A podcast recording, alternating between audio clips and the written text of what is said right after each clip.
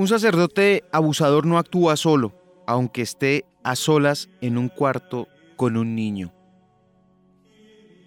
Esta es una de las frases más llamativas y más duras que trae este libro que hoy estamos presentando. Dejad que los niños vengan a mí. Una profunda investigación que adelantó el periodista colombiano Juan Pablo Barrientos y que habla específicamente sobre los abusos sexuales cometidos por muchos sacerdotes contra menores de edad en Colombia. Ha sido un libro polémico, ha sido un libro que incluso sufrió un intento de censura, como lo clasificó su propio autor. Bienvenidos todos, soy Lewis Acuña y están escuchando Libro al Aire. Libro al Aire. Juan Pablo Barrientos, bienvenido a Libro al Aire. Hola Lewis, gracias por esta invitación y qué rico poder presentarme con mi libro en Libro al Aire. Juan Pablo, ¿de dónde surge la inquietud que lo motivó a usted a escribir específicamente sobre casos tan delicados y que son tan dolorosos y que dan tan duro en el alma de quien lee su libro? Lewis, yo no sé si usted recuerda la película Spotlight la película que ganó el premio Oscar de la Academia Mejor Película y que demostró cómo los periodistas del Boston Globe eh, destaparon una red de pederastas en la arquidiócesis de Boston, más de 78 curas pederastas. Cuando esa película termina, al final están los créditos y después de los créditos dice, en otras ciudades del mundo se presentaron o se han presentado abusos similares donde ha reinado también el encubrimiento y aparecen 206 nombres de ciudades de todo el mundo, 105 ciudades de Estados Unidos, 101 ciudades del resto del mundo. La única ciudad colombiana que apareció ahí fue Medellín. Y yo soy de Medellín y a mí me llamó poderosamente la atención ese detalle que dije, yo no he escuchado nunca sobre una denuncia de pederastia en Medellín. Voy a comenzar a investigar. Y comienzo a investigar después de eso, Lewis, y eso me llevó a 17 casos, que esa fue la primera fase de la investigación publiqué 17 casos de sacerdotes, pederastas y abusadores de menores en la arquidiócesis de Medellín y eh, después de esa publicación llegaron denuncias de todo el país y ya pude presentar la segunda parte de la investigación, ya sumaba 45 casos.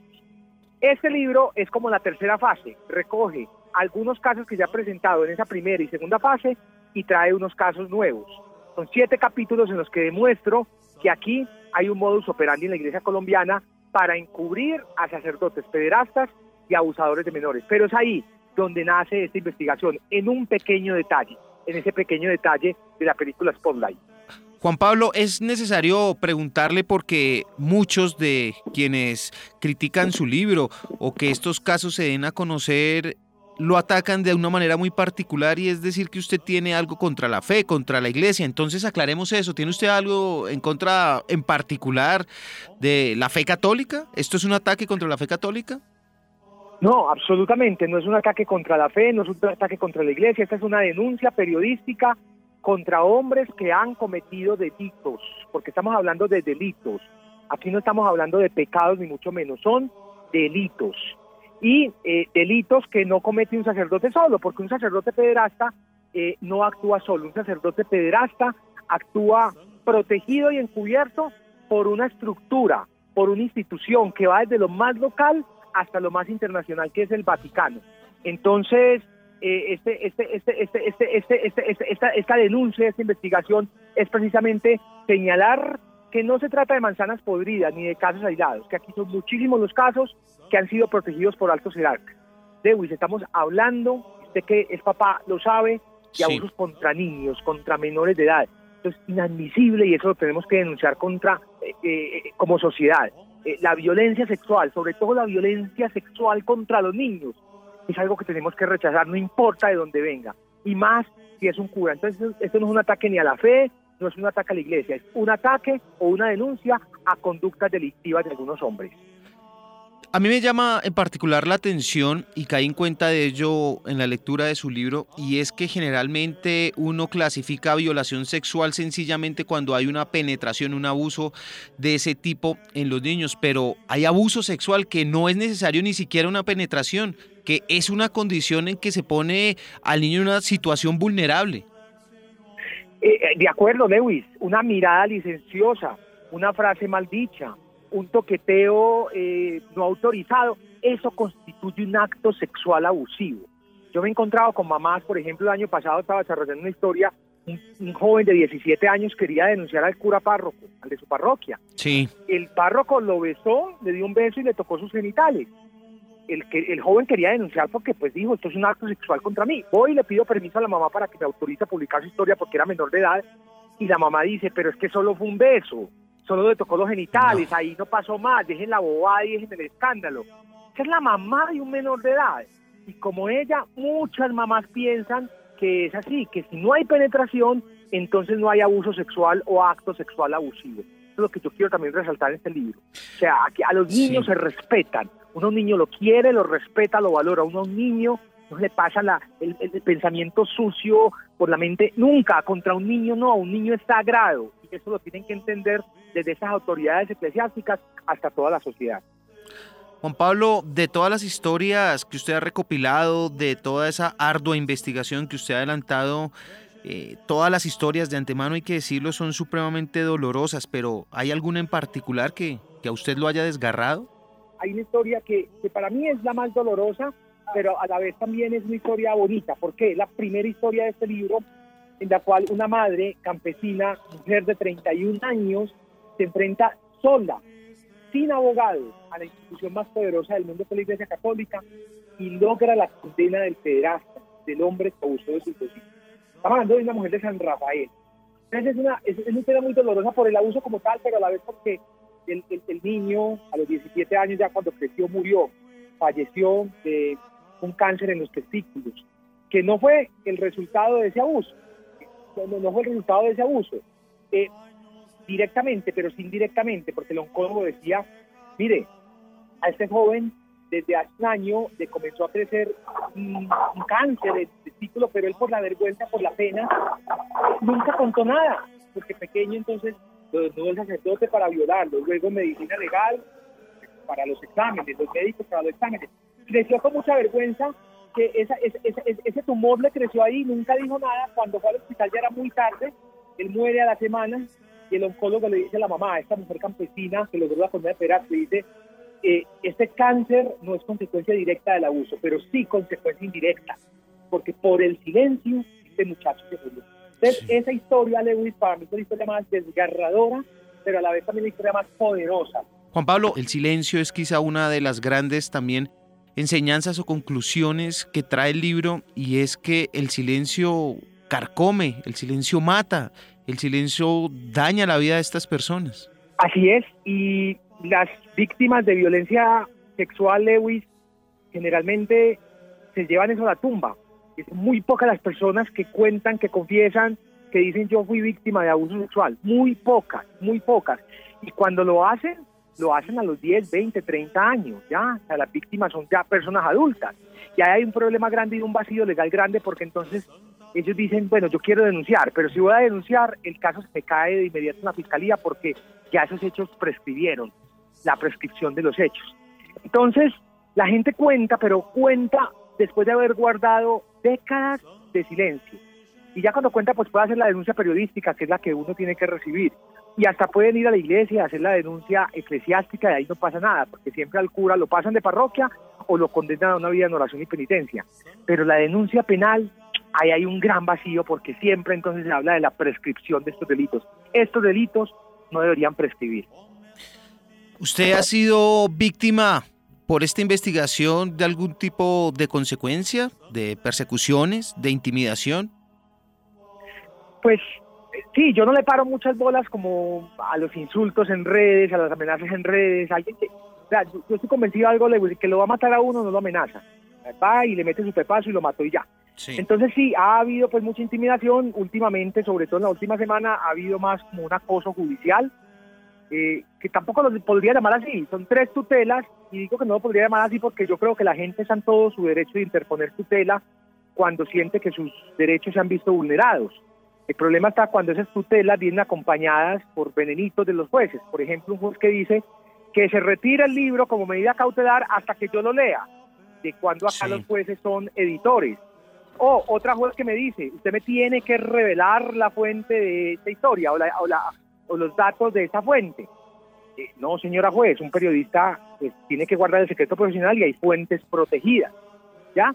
Y hubo una tercera tutela en la cual simplemente el juez admitió la tutela, me parece perfecto, que falle en derecho, que haga lo que tenga que hacer, pero ese acoso judicial no puede venir acompañado de medidas arbitrarias contra la libertad de prensa.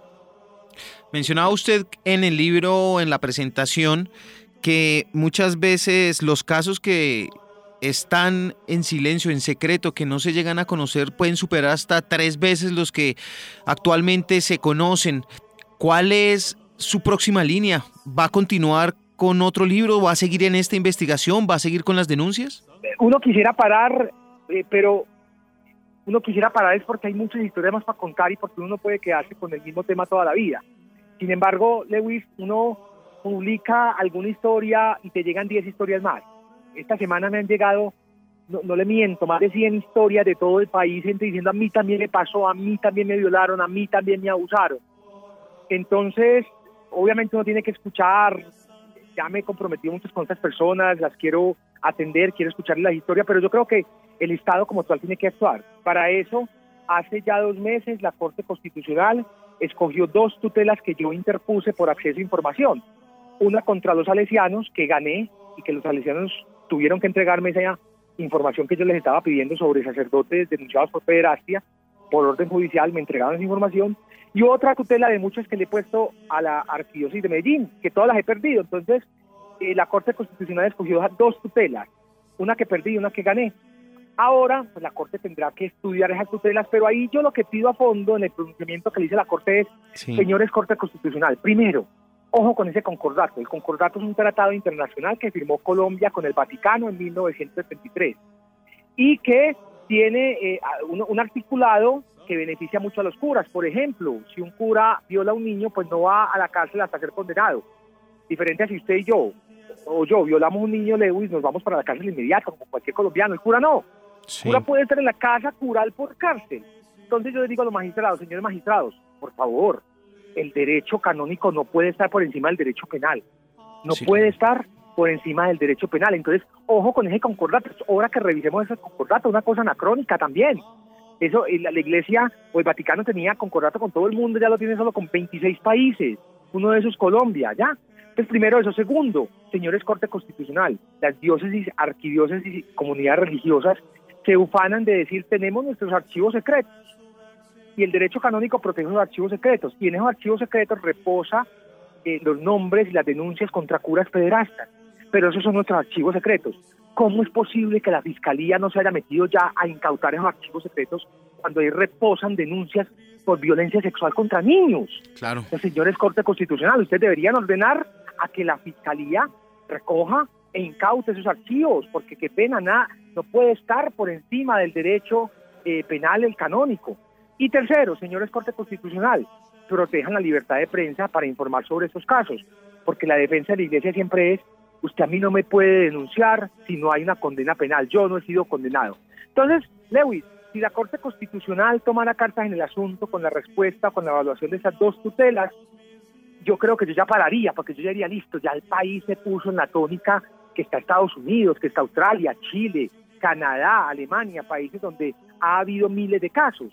¿Y cuál es la tónica? Que es el Estado el que se tiene que encargar de esas investigaciones y de esas condenas, no el derecho canónico. Si la Corte Constitucional hiciera eso, yo ya podría descansar porque estaría seguro que las víctimas tendrían más garantías para denunciar a estos sacerdotes federalistas.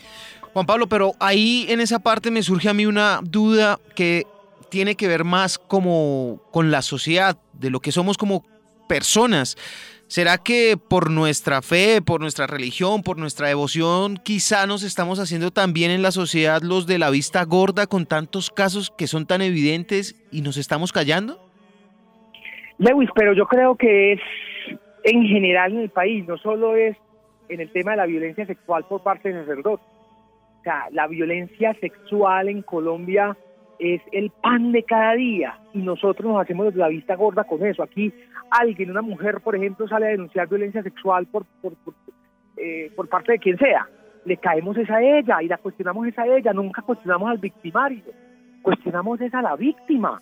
Entonces uno ahí dice, ¿qué es lo que pasa? Entonces, nos hacemos la vista gorda no solo frente a los temas de la iglesia, porque pues es un país fervoroso, un 80% católico, pero Lewis, el abuso sexual en Colombia contra las niñas, niñas, niñas, niñas, es algo impresionante. la fiscalía está llena de esos casos, pocas veces logra condena.